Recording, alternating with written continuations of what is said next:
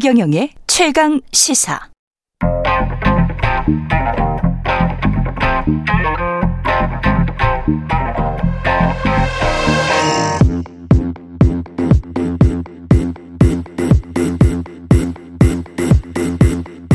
와우. 네, 미소 토론 시간입니다. 정미경 전 국민의힘 최고위원 자리하셨고요. 오늘은 특별히 남영희 민주연구원 부위원장 나오셨습니다. 안녕하세요. 안녕하세요. 네, 안녕하세요. 예. 그 민주연구원이 지금 어제 압수수색 당할 뻔했는데 어, 대치했다가 또 이제 오겠죠 검찰이 어제 상황은 김용 민주원 민주연구원 부원장이 전격 체포됐고 민주연구원 사무실에 대한 압수수색하겠다 검찰이 갔다가 한 8시간 어, 민주당 당원들과 대치를 하고 그리고 난 다음에 돌아갔습니다. 일단 뭐 검사 출신이신 정명훈 최고위원이 보실 때는 엄정한 법 집행입니까? 아, 그렇죠. 예. 왜냐하면 저거 압수수색 영장을 법원이 발부할 때 예. 그냥 막 그 포괄적으로 주지 않아요 요즘에 음. 굉장히 뭐랄까 이게 간결하고 구체적으로 구체적으로, 예, 쓰거든요. 예, 예. 그러면 제가 봤을 때는 그 이 김용 씨가 민주연구원 부원장이니까 예. 그 부원장 사무실 예. 아마 거기에 한정돼서 아마 썼을 거예요. 네. 되어 있을 거예요. 그러면 이거 하라고 하지 그 민주당 당사를 압수수색하는 게 아니거든요. 예. 근데 지금 과도하게 또 정치 논리로 이제 가져갈라 그러는 거죠. 어. 예, 그러니까 완전히 오버하고 있는 거죠 민주당이. 부원- 더군다나 예. 더군다나 과거에 박근혜 대통령 때 예. 청와대 그 압수수색 할 때요 민주당이 어떻게 얘기했는지 아세요? 예. 어, 결백하다면 문 열어라 당당하게. 청와대. 어 예. 그러면서 결백을 증명하면 되지 뭐 왜 그러냐 막 이렇게 하셨던 분들이 입장이 딱 이렇게 바뀌잖아요. 그러니까 어. 문재인 정권은 결국은 내로남불 정권 그것대로 지금 그대로 민주당이 바뀌지 않은 거예요. 정권이 교체돼도 민주당은 하나도 바뀐 게 없어요. 어떻게 생각하십니까? 그래서 정권 바뀌었죠. 아니, 그러니까 바뀌고 나면 반성을 해야 되는데 네. 지금도 반성이 똑같다고. 아니라 지금도 똑같다고. 예, 뭐 인정할 부분이 있는데요. 그럴 만한 사안에 대해서 제가 잠시 설명드리고 싶습니다. 예. 어제 민주당에 전격적으로 검찰에서 찾아와서 압수수색을 하겠다고 했는데 그 부분에서 법원에서 영장을 또 발부해 준 부분에 저도 좀 약간 의아했습니다. 지금껏 대한민국에서 제1야당 당사를 압수수색한 적이 있습니까? 사실 박정희 정권 때도 신민당 해체한 것이 그 당사를 어, 압수수색 했을 때도 다른 사안으로 했기, 했는데 그것은 이미 70년대, 60년대 이야기입니다. 그 이후로 제1야당을 어, 당사를 찾아와서 압수수색 하겠다고 한 적이 없거든요. 근데 어제 있었던 사건들에 대해서 왜 민주당이 이렇게 발끈했느냐라고 말씀을 하시는데요. 여기에서 특정되는 부분이 대선 자금까지 어, 적시돼 있는 부분이 있습니다. 예. 근데 김용 지금 저희 그 민주연구원 상근 부원장으로 발령되신 게 저하고 같은 날짜인 10월 4일이었습니다. 저는 10월 4일. 비상근이고요. 예. 그래서 같이 상견례를 첫날 한 게 10월 11일입니다. 그러니까 이제 민주연구원의 그 김용 부원장이 사실상 사무실에 가본 게 한 3시간 정도입니다. 한 3일에 걸쳐서. 예. 그리고 부원장실이라는 것이 따로 있는 것이 아니고요. 전체 공용으로 쓸 수 있는 사무실이 있는 정도이고요. 음. 그것을 검찰이 모르는 바가 아닐 겁니다. 근데 전격적으로 김용 부원장을 체포를 하면서 거기에 그 정치 자금에 대한 얘기를 하지 않습니까? 예. 그리고 그 체포되는 당시도 소환이라는 것이 없이 체포를 했습니다. 예. 인신 구속을 했고요. 그리고 자택, 뭐 차량 전체 다 수사를 했습니다.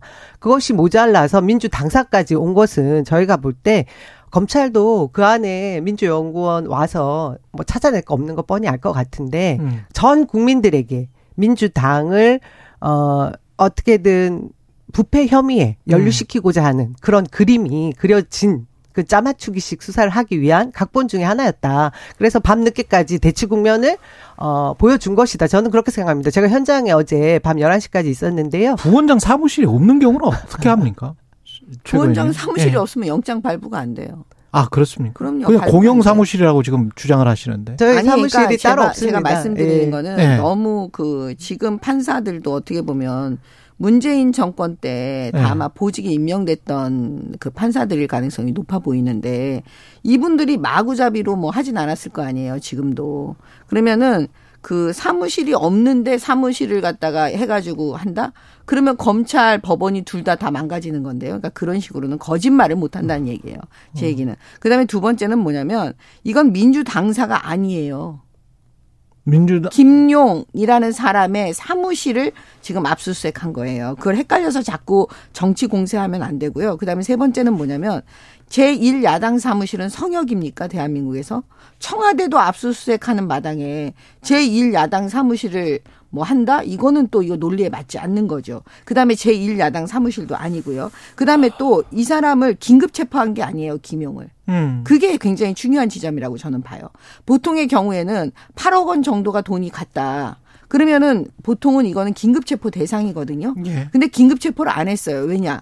바로 야당, 제1야당이 지금 다수당이고 난리를 칠 게 뻔하니까 그런 거를 안 하고 교과서적으로 간 거예요. 체포 영장을, 발부받은. 거예요. 예. 예. 이건 법원이 영장을 발부하지 않으면 체포 못 하는 거예요. 음. 근데 그 체포 영장에 의한 체포를 했다는 거는 결국은 법원의 감독하에 우리가 하고 있다라는 걸 검찰이 얘기하고 있는 거예요. 법원에 어느 정도 소명이 됐다. 혐의가. 그럼요. 예. 이게 그냥 나오는 게 아니라니까요. 그다음에 음. 또 하나는 뭐냐면 이게 지금 대선 자금이라는 단어가 왜 들어가냐면 돈 받은 시기 때문에 그러는 거예요.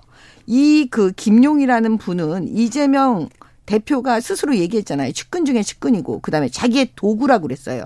그다음에 분신이라고 했어요. 이 사람이 돈을 받은 시점이 그 당시 이제 이재명 대표가 대선 후보 나오는 그 시점이에요. 그러니까 내부 경선이 이루어지는 시점이라고요. 그런데 그때 당시에 김용은 뭐라고 있었냐? 이재명 캠프 총괄 부본부장이었잖아요. 그러면 당연히 이게 대선 자금에 쓰이는 거 아니냐라고 당연히 수사기관은 의심을 하죠. 음. 그러니까 그 부분에 대해서는 앞으로 이 사람을 체포했으니까 더 수사를 진행하는 거죠. 그다음에 또 하- 민주당에서 하는 얘기가 왜 대선 자금이냐 뇌물이 아니고 이렇게 나와요. 예. 뇌물이면 김용은 더 심해지는 거예요. 예. 예. 그러면 왜 이런 거를 대선 자금이라고 지금 우선은 정치 제가- 자금이라고 예, 일단 하느냐? 알겠습니다. 제가 그건 왜 그러냐면 조목조목 우리 말씀을 정미경 하셨는데. 최고위원님 예. 아니, 제가 잠시 하고요. 이 부분은 반박해야 아니, 되겠습니다. 될 수도 있고 사건을 음. 완전히 정치 확정 자금도 짓고 될 말씀을 수도 하시는데요. 뇌물도 될 수 있고 정치 자금도 예, 될수 있고. 이건 수사를 더 예. 해보면 이제 알아요. 지금 알겠습니다. 예. 진술만 있지 않습니까? 유동규라는 사람이 구속되어 있다가 오늘 밤이었죠. 저 그것도 자정에. 예 음. 구속이 이제 뭐 석방이 됐습니다. 그 상황을 저희 민주당에서는 1년 동안 탈탈 털고 수사를 하는 동안 나오지 않았던 진술이 새롭게 나왔다. 음. 변호사 접견도 못하게 막으면서 심리적 변화가 있었던 것은 아닌가라는 그런 의혹들을 제기하면서 그 변화된 진술에 대해서 저희들이 의구심을 갖고 있는데 김용 부원장은 자신은 단 한 푼도 받은 적이 없다라고 얘기하고 있습니다. 정치 자금에 있어서 이 것을 법으로 다룰 때 굉장히 어, 우려스러운 부분은 그거죠. 준 사람이 진술을 했을 경우에 받지 않았다라는 것을 소명을 해야 됩니다. 음. 그런 부분 때문에 여러 차례에 걸쳐서 지난 1년 전부터 몇 차례 줬다라고 지금 검찰에서 얘기를 하고 있는데요. 이런 사건들에 대해서 지금 법원에서 영장을 발부해 준 것을 마치 모든 것이 증거가 확보가 됐고 이 사실이 입증된 것처럼 지금 말씀을 하시는데 저는 그 그것을 지금 우리 정미경 최고께서 오히려 국민들에게 호도하는 부분이 있다라고 생각합니다. 이 검찰에- 부분은 검찰에서 증명을 해야 되는 부분인데 아직 이 수사를 압수수색 이후에 하겠다라는 거 아니겠습니까? 근데 저는 음. 어, 중요한 것은 대, 대한민국 검찰의 문제에 대해서 전 국민이 이미 오래 전부터 검찰개혁, 검찰개혁을 요구해왔던 부분이 이런 부분입니다. 특정 정치인을 표적 해 두고 나서 그 사건을 쫙 맞추어 가는 경우인데요. 2010년에 서울 종합예술학교 법인 관련 로, 입법 로비 사건이 있었습니다. 신계륜 당시 의원을 기억하실 텐데요. 그 당시에 이사장이 돈을 줬다라고 진술을 합니다. 그것 때문에 3천만 원이었어요. 근데 그것을 국회에 있는 쇼파 위에 놔두고 왔다라는 진술로 이것을 무죄 입증을 하기 위해서 엄청난 노력을 했는데 알고 보니 그, 그 출입 기록을 보니 그 장소에 쇼파가 있던 것이 아니라 탁자가 있었습니다. 그래서 음. 그것이 무죄가 된 경우가 있었어요. 또 하나 있었죠. 한명숙 전 총리가 의자가 받은 돈을 의자가 먹었던 경우가 있습니다. 지금 이런 식으로 검찰의 기소권 수사권으로 특정 사건, 특정 정치인을 어떤 사건에 연루시키기 위해서 입증해내는 이런 과정에 조작 사건, 정치적 표적 사건, 먼지털이식 사건 이것에 대해서 국민들이 너무 많이 알고 계세요. 그래서 이번 사건도 갑자기 나타난 진술, 변화된 진술 이것에 대해서 온 국민이 저는 믿지 않을 거라고 봅니다. 이 부분에 대해서 민주당이 이후부터 더 강하게 싸울 수 있는 명분을 제공한 것은 저는 검찰이라고 생각합니다. 정명초 의원님. 예. 토론을 할 때 그좀 음. 예의는 지켜줬으면 좋겠어요. 왜냐하면 각자 자기 입장을 얘기하지만 예. 나만 옳고 상대방이 틀리다 그러면서 음. 상대방 말을 호도한다 국민을 이런 표현은 좀 아닌 것 같아요. 죄송합니다. 제가 말, 그러니까 그냥 각자 얘기를 하면 네. 되는 거예요. 네. 그거에 대해서. 예. 예. 그러니까 저는 사실은 이렇게 토론할 때 그 상대방에 대한 공격은 좀, 좀 자제해 줬으면 좋겠어요. 왜냐하면 어차피 팀 플레이를 하는 거니까 그 당에 대한 얘기는 좀 할 수 있잖아요. 예. 예. 그 지금 저는 제가 과거에 저도 수사를 했던 사람인데 음. 핵심적으로 뭐냐면 그냥 돈을 줬다. 음. 그다음에 돈을 받았다. 그러니까 뇌물이든 정치 자금이든 돈을 주고받는 관계에서 돈을 받은 사람은 절대로 돈 받았다고 자백하지 않아요. 음. 결국 이 사건 수사의 단초는 뭐냐면 돈을 준 사람이 자백하지 않으면 시작이 안 되는 사건이에요. 예. 근데 자백하는 사람이 아 나 돈 8억 뭐 몇 차례 나눠서 줬습니다. 이렇게 얘기한다고 그 사람 진술만 믿고 또 하지도 않아요. 그리고 법원이 영장을 그 진술만 가지고도 발부하지 않아요. 보통은 돈을 주는 그 방식이라든가 음. 여러 가지 거기에 관계된 사람들을 다 얘기해요. 아마 여기 남욱 변호사 여기 지금 남욱이 남욱 변호사가 돈을 만들어 갖고 결국은 유동규한테 줘서 유동규가 직접 김용한테 줬다라는. 그 중간에 또 정민용이 있고. 예, 정민용이 예. 있고. 그러면 예. 거기에 지금 거, 관계된 사람이 유동규 말고도 되게 많은 거예요. 남욱 정 변호사까지. 음, 음. 그럼 그 사람들 조사 다 했을 거라니까요.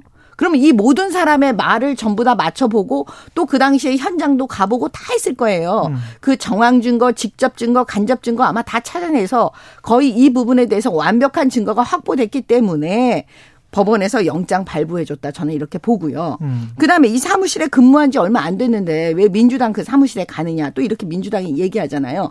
그거는 왜 그러냐면 지금 이게 수사가 어느 정도 진행이 됐다고 봐야 되는 거예요. 그러면 제일 제일 처음 아는 사람들은 뭐냐면 이 김용 씨가 알았을 거예요. 처음 수사에 이 부분이 수사에 착수됐을 때는. 예. 예. 언론이 알기 전에 이미 알았을 훨씬 거예요. 이전에 알았을 이전에. 것이다. 그러면 김용 씨는 그거에 대해서 어떤 증거 인멸 이런 시도를 했을 거라고요. 어. 예측되기로는. 그러면 그랬을 때 가장 안전한 곳에 무언가를 보관할 건 보관하게 돼 있어요. 어. 그렇기 때문에 검찰에서는 그 부분을 그 허를 찌르는 경우가 되게 많아요. 그러니까 자택이 아니고 민주당사. 그렇죠. 왜냐하면 민주당 당사는 들어오지 못할 것이다.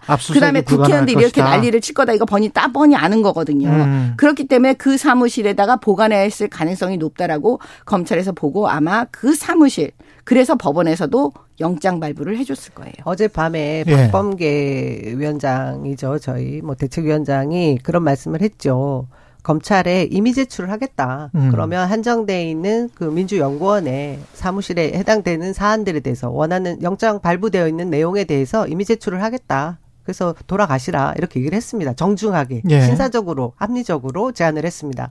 지금 우리 의원님께서 야당을 뭐 압수수색 할 수 없다 이렇게 말씀을 하시는데 삼권 분립이 야당을 할 수 없다라고 얘기 안 했는데요. 아, 아 야당을 왜 못하느냐 이런 말씀을 하셨지 않습니까? 네. 국민의 힘이라고 오히려 생각을 해보자고요. 그리고 언론사 압수수색하는 것에 대해서 다들 난리치지 않습니까? 아니 근데 노동 지금 전제가 늘 틀렸어요. 야당을 했다라고 안 했어요.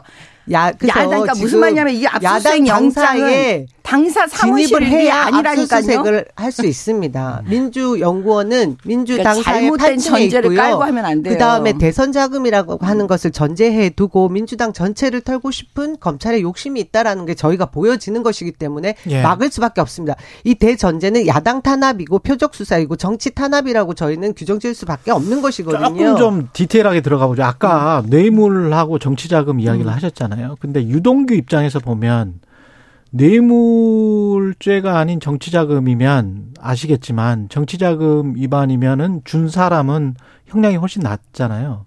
뇌물은 좀 받은 사람도 마찬가지예요. 그렇죠. 예. 이거는 주고받는 사람들이 다 처벌받는데 음. 뇌물이면 둘 다다 다 힘든 거고요. 그래서 정치 자금 이게 지금 예. 선이 아시겠지만 이제 음. 두 개의 저 고리가 있습니다. 음. 한쪽에서는 유동규, 그 다음에 한쪽에서는 김영, 그리고 김영에서 민주당으로 들어갔는지 안 들어갔는지에 따라서 정치 자금인지 아닌지 또는 김용이 개인적으로 받았는지 여기 이게 이제 달려 있잖아요. 받았는지 안 받았는지. 그러면 요 요 이 앞단 있지 않습니까? 유동규가 김용에게 줬는지 안 줬는지 그거를 규명하는 것과 이 돈이 민주당으로 들어갔는지 안 들어갔는지 정치자금인지 음. 아닌지 요거는 다른 문제인 거죠. 아니죠. 같은 문제입니까? 지금 보세요. 예 돈의 이게 흐름을 이다 돈은 이 돈은 결국 대장동 돈일 거예요. 예. 그러면 대장동 사업할 때 김용이 뭘 했냐면 성남시 시의원이었어요. 음. 그 당시 그이 대장동 1조 원이나 가까이 되는 돈을 지금 빼먹은 건데 음. 거기에 김용이 어떤 역할을 했는지 시의원이니까 예. 이런 건 그림이 나오잖아요. 그러면 그걸로 보면은 뇌물일 가능성이 되게 높은 거죠. 그렇게 되면 예. 뇌물이고. 그다음에 두 번째 뭐냐면 이 사람이 근데 그때 당시 돈을 받는 시점에서는 음. 이분이 뭐냐면 캠프의 최측근이라니까요. 이재명 대표의. 예. 그러면 그 돈을 과연 유동규한테 어떤 말을 해가지고 남욱한테 어떤 말을 해가지고 어떤 성격으로 돈을 받았는지는 수사를 해보면 다 아는데 아마 유동규하고 남욱 쪽에서 하는 얘기가 네. 이거 그 이재명 대표를 위해서 내가 돈을 쓴다. 이렇게 말할 가능성이 네. 제가 높아 보여요. 어. 그러니까 정치 자금으로 이걸 갔을 것 같아요. 어. 그런데 이걸 수사를 해서 이게 경합범도 되고 상상적 경합도 될 수가 있는 거예요. 음. 그렇기 때문에 뇌물이 될 수도 있고 정치 자금이 될 수도 있다. 제가 이렇게 말씀드리는 거예요. 음. 근데 그거는 수사를 더 해봐야 진행이 돼봐야 안다. 그래서 아마 압수수색을 했을 가능성이 높아요. 예. 네, 다시 말씀드리는데 민주연구원에는 사무실 구조를 저도 민주연구원의 부원장으로 임명을 받고 사무실을 가봤지 않겠습니까? 음. 그곳에서 며칠 전에 임명장을 받았습니다. 그곳에 어, 말씀하신 대로 김용 부원장이 어떤 증거를 뭐 은닉해 놓을 수 있는 그런 장소는 없습니다. 그 개인 사무실이 없고요. 어, 상상이 너무 다들 이제 제가 볼 때 지나치다고 생각하는 것이 뇌물로 어, 처리할 때는, 처벌할 때는 성남시 당시에 재직할 당시에 돈을 받았으면 뇌물이 되고, 지금 얘기하는 것은 1년 전에 대선 자금으로서 그, 받았다면 정치 자금법 위반이 된다라고 말씀을 하고 계세요. 시점에 따라서? 예, 시점에 따라서. 그러면 그 시점을 특정하지 못하고 있는 거 아닙니까? 아니, 검찰이 됐죠. 유동규를, 유동규 씨를 지금 구속에서 이제 석방을 해주는 상황을 보면 구속이 최 대 6개월까지 원래 되는 거 아닙니까, 의원님? 근데 지금 1년으로 연장됐고, 아니, 1년 돈을- 만에 지금 석방이 됐는데요. 돈을 6개월 준 당시에 대장동. 사건에 대해서 구속이 됐습니다. 근데 그 당시에 수사를 하고 털고 털었는데 대장동과 관련돼 있는 돈 흐름에 대해서 유동규 당사자만 8억에 대한 뇌물에 대한 것만 입증이 된 상황이었는데 갑자기 위례 신도시 거를 끌어들이면서 이 기간을 더 늘린 상황에 그것도 구속 만료 직전에 이런 새로운 진술이 나온 거거든요. 음. 그것에 대해서 순수하게 받아들일 사람 별로 없다고 생각하고요. 이 부분에 대해서 대장동 흐름, 돈 흐름에 대한 얘기를 계속해서 주장해온 것이 국민의 힘이고 대선 당시에도 윤석열 대선 후보였습니다. 근데 그 당시에 어, 물론 국- 우리 내부의 경선 과정에서도 문제 제기를 했죠. 이재명 후보의 그 최대 치적을 어떻게 하면 상처를 내볼까 하는 그런 공약이었는데 결국 밝혀진 돈 흐름은 55 클럽이었습니다. 곽상도, 뭐 박영수, 법조 카르텔과 관련돼 있는 국민의힘과 관련돼 있는 인물들이 거대 자금들이 왔다 갔다 한 그 증거들이 다 나오지 않았습니까? 예. 그것에 대한 수사 결론은 지금 듣지도 못했습니다. 근데 갑자기 드러난 것이 진술이 바뀐 갑자기 드러난 진술 하나만 가지고 김용 부원장이 대선 자금에 관계돼서 정치 자금일 수도 있고 아니면 성남시 당시에 받았다고 하면 뇌물일 수도 있다. 이런 제- 얘기들을 하고 있는 거 아닙니까? 제가 부원장님한테 요거 한 가지만 질문 드릴게요. 그 관련해서 그 이 상황 어떤 특정 시점에 지금은 뭐 오늘 당장은 무리라고 할 수도 있겠습니다만은 이재명 당 대표가 뭔가를 알고 있다면 그리고 본인이 스스로 이제 측근이라고 말한 적이 있기 때문에 지난해 10월에도 그래서 관련해서 뭐 부정을 하든 뭘 하든 간에 어떤 입장이나 뭔가를 발표를 해야 되지 않나요? 어떻게 생각하세요? 그 관련해서는 어 그래도 깊이 알고 있는 사람들은 김용이라는 그 당사자와 그리고 그 캠프 경선 후보 당시에 이제 캠프 부본부장을 했던 거잖아요. 어제 예. 저희 그 압수수색 음. 그 당시 대치 국면에서 10시 밤 10시에 긴급 뭐 최고위원회의를 당사에서 했습니다. 예. 지금 국감 상황 아닙니까? 예. 국감 상황에 지방 국감에 가 있던 의원들까지 다 올라와서 상경을 했고 어 전체적 회의를 했는데 그 당시에 이재명 당 대표의 어, 의중은 어. 우선은 말씀하신 대로 최측근이란 부담이 있고 음. 본인 스스로는 절대 어떤 돈도 받지 않았다라고 부인을 하는 상황입니다. 음. 증거도 없습니다. 현재 상황에서는 예. 이 사회에서 내놓을 것은 당원들과 그리고 의원들의 그 총의를 다 모아서 뜻하는 대로 따르겠다라는 의견이었습니다. 저는 어. 그 스탠스가 맞다고 보고요. 그것과 더불어 오늘 오전에 9시 이후에 의총을 열 계획이거든요. 그곳에서 전체적인 의견이 나올 거로 봅니다. 이재명 당대표에게 지금 가해지고 있는 여러 가지 수사 상황들이 여러 가지 있지 않습니까? 그 부분도 대응을 해야 되고, 그다음 최측근이라는 고리를 통해서 결국 어, 이루고자 하는 그 칼끝은 결국 이재명 당사자거든요. 그렇겠죠. 그 당사자에 해당되는 사건에 대해서 지금 어떤 섣부른 의견을 내놓기 힘든 과정이 아닐까, 힘든 상황이라고 저는 봅니다. 음. 그 민주당이 흥분해야 되는 지점은요. 유동규의 배신에 대해서 흥분해야 될 것 같아요. 왜냐하면 이게 뭐 유동규가 갑자기 진술을 바꿨다. 진술을 바꾼 게 아니에요. 그 전에 이런 진술을 한 적이 없으니까. 이거는 그냥 새롭게 본인이 이제 다 털어놔야 되겠다. 다 토해내야 되겠다. 아마 이랬을 거예요. 심리적으로는 뭐냐면 유동규는 그 이재명 대표가 대통령 되기를 바랬을 거예요. 대통령이 되면 이렇게 수사를 못 하니까. 그러니까 그러면 자기도 이제 살 길이 있을 거다라고 생각을 했을 거예요. 근데 이재명 대표가 대통령이 안 되니까 아마 오랜 시간 그 이후로 유동규는 고민했을 거예요. 배신을 해야 되는지 말아야 되는지, 진실을 다 말해야 되는지 말아야 되는지. 그래서 제가 볼 때는 아, 이제는 자기 살 길을 찾았다라고 보여지고요. 그래서 이제 얘기를 한 거겠죠. 예. 전 그게 뭐 정답이라고 저는 봐요. 유동규 씨 개인에 관련돼 음. 있는 문제라고 생각이 들고요. 음. 중요한 것은 지금 오늘 오전까지도 이어질 걸로 보이는데 예. 검찰의 그 제1야당에 대한 압수수색, 영장 발부 뭐 이런 부분들은 지금 민주주의를 파괴하는 것이라고 봅니다. 저희가 엄연히 삼권 분립이 되어 있고요. 지금 헌정 질서를 유린하고 있고 이 모든 과정을 용인하고 있는 국민의힘도 전 이해가 되지 않습니다. 예. 국민의힘 당사를 압수수색하겠다고 하면 그냥 계시겠습니까? 시간 5분밖에 안 아니 남아서 제1 다른 예. 야당에 대한 압수수색이 아니고 예. 아니라고 제가 말씀을 드리는데도 계속 이제 계속 헛바퀴가 제1 돌- 야당에 대한. 압수수색이라고 보지 않습니다. 네, 그런 예. 걸 호도한다 그러는 거예요. 어제 저 대통령과 당협위원장 그 원외 당협위원장 자리 혹시 가셨습니까? 아니, 안, 안 예, 가셨어요? 예. 아까 김재섭 위원장이랑 이야기했었는데 그 종북 주사파와는 협치 못한다. 이게 김문수 경산호위 위원장의 문재인 전 대통령 뭐 김일성주의자 이것과 이제 맥락이 뭐 시점이 그 비슷한 시기에 이렇게 들리니까 그럼 민주당과는 협치 못한다. 뭐 민주당은 종북 주사파다 이렇게 들 해석이 되기도 하거든요. 에이, 누가 그렇게까지 뭐 해석을 해요. 아닌가? 아마 아까 저도 그 김재섭 위원장이 하는 거 밖에서 듣고 있었거든요. 아, 그러셨어요? 예. 네. 근데 이제 예. 대통령이 어떤 그큰그 맥락 속에서 history 어. 속에서 얘기가 지금 나왔다는 거잖아요. 예. 예, 그러니까 아니, 뭐- 민주당도 할수 있, 저기 협치할 수 있고 진보도 협치할 수 있고 있지만 어. 그 종북 주사파는 이게 어. 전북 세력이니까 종북 주사파가 근데 그럼 누구예요 지금 현재? 그 경우에는? 이거는 하지 못하, 그러니까 협치가 안 되지 않냐 이거. 아니 그러니까 그런 정치 세력이 있어요 한국에? 아니 정치 세력이 있는지 없는지는 모르지만 대통령이 그 얘기를 하셨다는 건 큰 맥락 속에서 얘기한 건데 예. 그걸 가지고 아 구체적으로 이건 뭐냐 이렇게 말하는 게 더 이상한 거 아니에요? 그래요? 예. 예. 음, 아니, 저는 자- 아니, 그 얘기 나왔으니까 대통령실이 드리면- 계속해서 예, 대통령 먼저 말씀하시고. 예. 말씀 이후에 예. 해설하고 해명하는 곳으로 전락을 했어요. 보좌해야 되는 곳인데 어, 지금 말씀하신 대로 당협위원장들과 오찬에서 대통령이 분명히 얘기한 것을 어, 종북 주사파 세력들과 협치할 수 없다.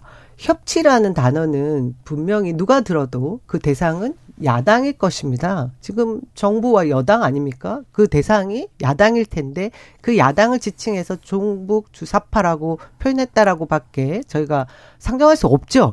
근데 이 상황에 대해서 아, 저는 누굽니까? 이번에 그 누구요? 위원장 예, 김문수. 김문수 위원장이 문재인 전 대통령을 김일성주의자라고 얘기한 것에 대해서 윤석열 대통령이 반박하지 않습니다.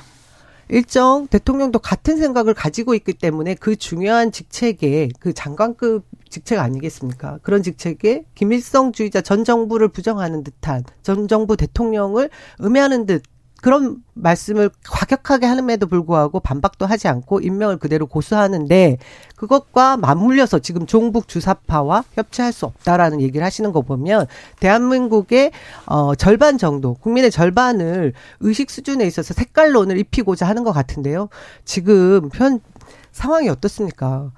고물가, 뭐 고환율, 고금리 난리 났습니다. 서민 민생 경제 파탄 나 있는데요. 계속해서 할 수 있는 것은 저희 민주당 야당 탄압, 사정 정국으로 몰아가고 이재명 당대표 공격하고 전 정부, 문재인 정부, 문재인 대통령 공격하는 그런 사정 정국으로 몰아가고 있고요. 그다음에 색깔론, 북풍 예. 이것만 하고 있는 상황들을 대통령 마지막으로. 스스로 네. 증명하고 있는 겁니다. 이게 심각한 문제입니다. 종북 주사파 민주당. 스스로 예.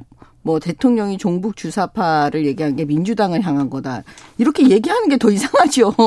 민주당이 어떻게 종북 주사파예요. 근데 막 본인들이 종북 주사파, 우리가 종북 주사파다 이렇게 말하는 거니까 이게 좀 협치의 대상이 누군가요? 어이가 없고 어처구니가 없는 얘기고 윤건영 의원이 저는 국회에서 먼저 민주당 스스로 그 김 수령님께 이런 단어를 쓰는 게 정말 의아하다는 생각이 들어요. 만약에 윤건영 의원이 이 말에 그 김문수 지사의 말에 그 모욕감을 느꼈다면요. 내가 언제 김일성주의자냐 이런 식으로 얘기가 나와야 되는데 그거를 마치 수령님께 아직도 충성한다고 생각하느냐 이렇게 말하잖아요. 그러니까 저는 어떻게 수령님께라는 단어가 이게 국회에서 민주당 의원 입에서 나오는지 저는 그게 좀 아이러니했습니다. 본인이 수령님께라고 표현한 게 아니라 그렇게 말씀하시느냐고 묻는 질문에서 하신 거죠. 아니 예, 그걸. 묻는 질문도 예. 보통은 모욕감을 느끼면 그대로 못 읊어요. 예, 저도 끝내겠습니다. 예, 정미경 국민의힘 전 최고위원 남영희 민주연구원 부원장이었습니다. 고맙습니다. 고맙습니다. 네, 예, 고맙습니다. 10월 20일 목요일 KBS 라디오 최경련의 최강시사였고요. 이어서 유튜브로 최경련의 이슈 오더덕 라이브 진행됩니다. 여러분, 여러분의 댓글과 함께할 예정입니다. 장성철 소장, 박시영 대표 출연합니다. 지금 바로 유튜브로 이동하시면 됩니다. 내일 아침 저는 최경령의 최강시사 다시 합니다. 예, 돌아오겠습니다.